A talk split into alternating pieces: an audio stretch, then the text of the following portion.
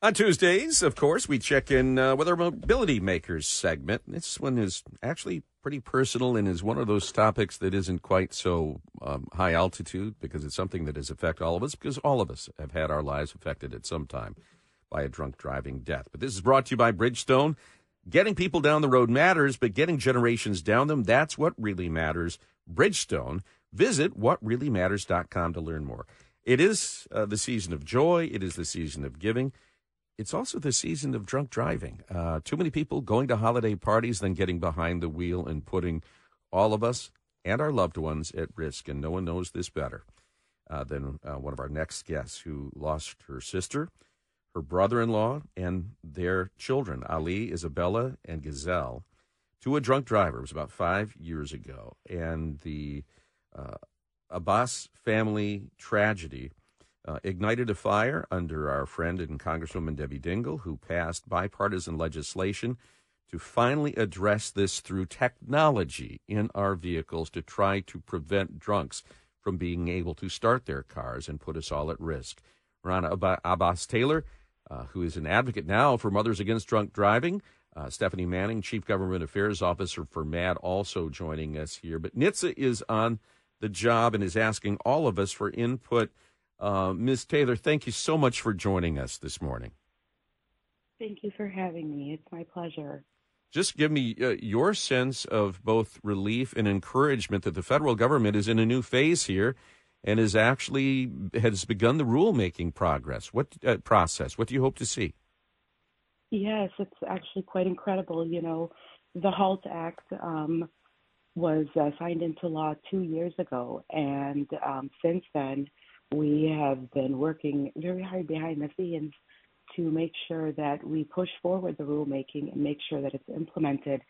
and this historic um, uh, first step in the implementation process really is exciting for us because what it tells us is now we are very much on the pathway to getting this technology in vehicles and getting safe vehicles on the road so that we aren't risking the loss of over 10,000 lives every year, like the loss of my family. Um, so it's a huge step, and we're really looking forward um, to what comes next. What do you say to those who say, you know, I, I'm I'm not a drinker at all. I don't drink, and so I don't want something like that uh, in my car, and I think it may infringe on on my rights. Sure. Um, well, first, this is passive technology. I think that's something that um, folks uh, should definitely be aware of. So it's technology that you should not even notice um, is obtrusive in any way or impedes on a driver's ability to drive their vehicle unless they are impaired in any way and the vehicle picks up on that and detects on that. But also, what I say to those people is my sister was a physician, mm-hmm. her husband an attorney. They were two parents that were actively engaged in the lives of their children and in the community, and they were safety 1st mm-hmm. um, and what I will say to folks is well, you can do everything you can to protect yourself and your family on the road, but you cannot possibly control other drivers on the road. And that's what this is for. It's to protect your family against other drivers on the road who may be impaired or may be distracted or may have a medical emergency. And that's why this is huge. Uh, my question is for Stephanie. I mean, we're already used to some technology in our cars. You know, the lane, when we kind of shift into the lane, it starts to beep. And in this press release, uh, sometimes our cars slow us down to prevent further injuries and crashes. So, Stephanie, do you think people would just not even notice it? How would the technology really work? Yeah, hi. Um, so, you know, the, the rulemaking process is to determine what type of technology uh, should be on all new cars to prevent uh, illegal impaired driving.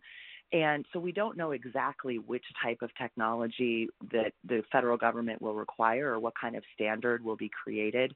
But what we do know is there's hundreds of different types of tech out there for the Department of Transportation to evaluate, and that could range from driver monitoring to alcohol detection to a combination of both.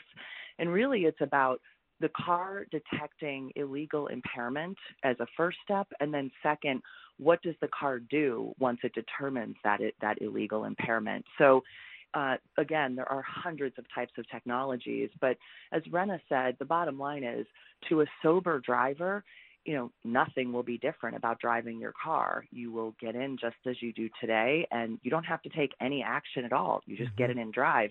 If the car detects impairment, that's when the car will either not allow you to drive if you're at 0.08 or above. And if you're drinking or smoking a joint uh, as you're driving or popping pills, and the car can clearly find out, you know, figure out that you should not be on the road because you're putting others at risk, the car can actually take some sort of action, slow down and pull over safely to the side of the road because it realizes you are not fit to drive. Yeah. And that's what's so exciting. I've seen technology that will that will read your eyes to tell whether or not you're drowsy, whether you're not focused. Uh, some th- there will be items in the steering wheel that will detect blood alcohol from the sweat in your palms. Um, right. That may even be able to pick it up on your breath. The problem that I'm hearing, even from those that rabidly say we can't tolerate this any longer, is what happens to me if technology fails and there's a false positive? Well, now I'm stranded on the side of the road, which could be not only inconvenient, but dangerous for me. So I'll take that one, uh, Rana, unless you want to go ahead. No, go ahead, Stephanie. I, that was directed no, at you, really, anyway.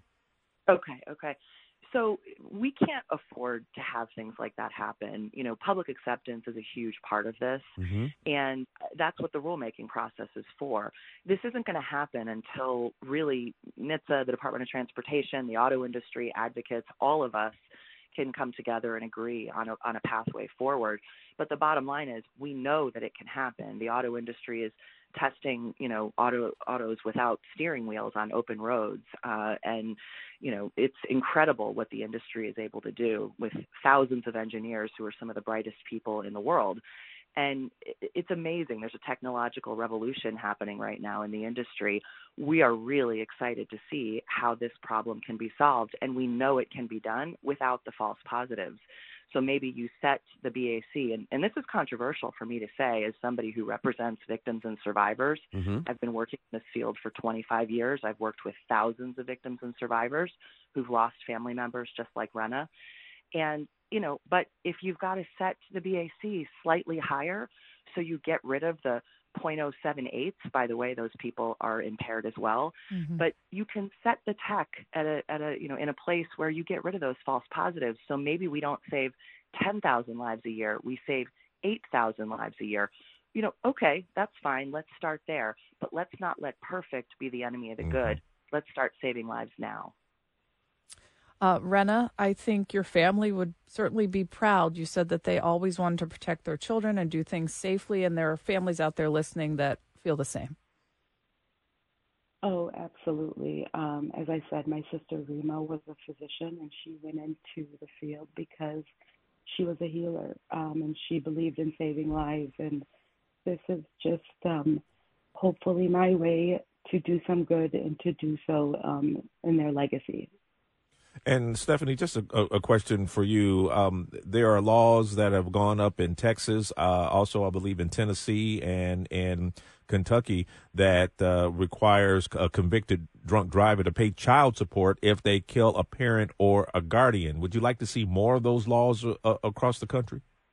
Absolutely. Uh, those uh, that movement was started by a woman named Cecilia Williams uh, named after um, Bentley, her grandson, when her son was killed, and she had to uh, actually have you know take custody of her grandsons. And yeah, I mean, listen, when when someone makes the illegal decision to get behind the wheel, they have no idea how many people that impacts and the lives that it changes forever. And we want people to think when they're hearing about these new laws, maybe I need to get a ride home or plan for a designated driver or take Uber or Lyft, whatever it takes, but don't make that decision to get behind the wheel and and kill or injure yeah. someone else. There's so many up. more options now. Yeah. That's yeah. the crazy thing. So available. Exactly. Yeah, I we you know we really turned the corner I think with harsher punishment about 20 years ago, but uh, as you note in this release, drunk di- driving deaths have increased 35% over the last decade.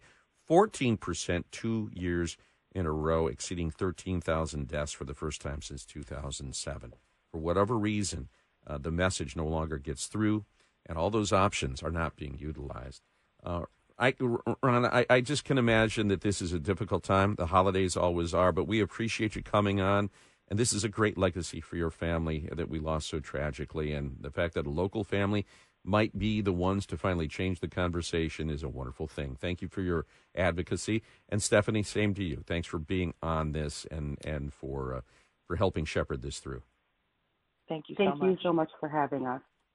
And you too can sound off to NHTSA about how you feel about this, your support, what technologies you feel would work best, and you can do that through the uh, through the NHTSA website. Uh, when we come back, uh, we know it has been uh, a fraught process on Capitol Hill. The Senate delaying their holiday break, hoping for a breakthrough in Ukraine funding and border security. How close are they to a deal? We'll get an update at 649 on JR Morning.